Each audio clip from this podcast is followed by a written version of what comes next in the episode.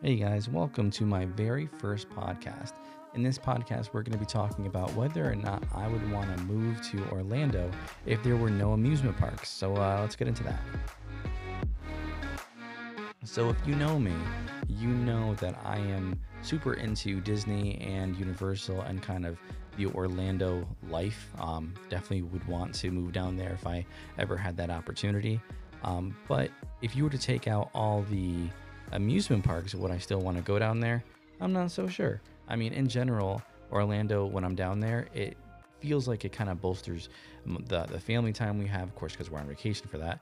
I feel like I, in general, I'm just more happier and full of energy. And the interesting thing is, is whenever I'm down there, I produce way more content than normal. And I think that that's kind of normal for most people when they go on vacation but I was able to do like a lot more with my photography and videography and make YouTube videos, and it came natural, which I thought was super awesome. Um, so, anyways, this brings me to if if it wasn't there, would I still go? And it brings me to a, a quote that I found on the uh, online here, and see if you can identify it. And Florida, you don't want to live here. Florida is America's basement. It's wet, it's filled with mold, strange insects, yeah, that's Robert California from The Office, and he's completely right. It is t- way too many insects, way too many hurricanes, and extreme hotness, and especially in the summer, it's just too much for me.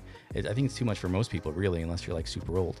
But I guess that kind of comes to my conclusion. And if if there were no amusement parks there, and I was moving someplace purely for weather reasons alone, Orlando is not the place I would move to. I'd probably pick some place in South Carolina or California. So, uh, anyways, that's it for my first podcast. Hope you enjoyed it. I will see you guys in the next one.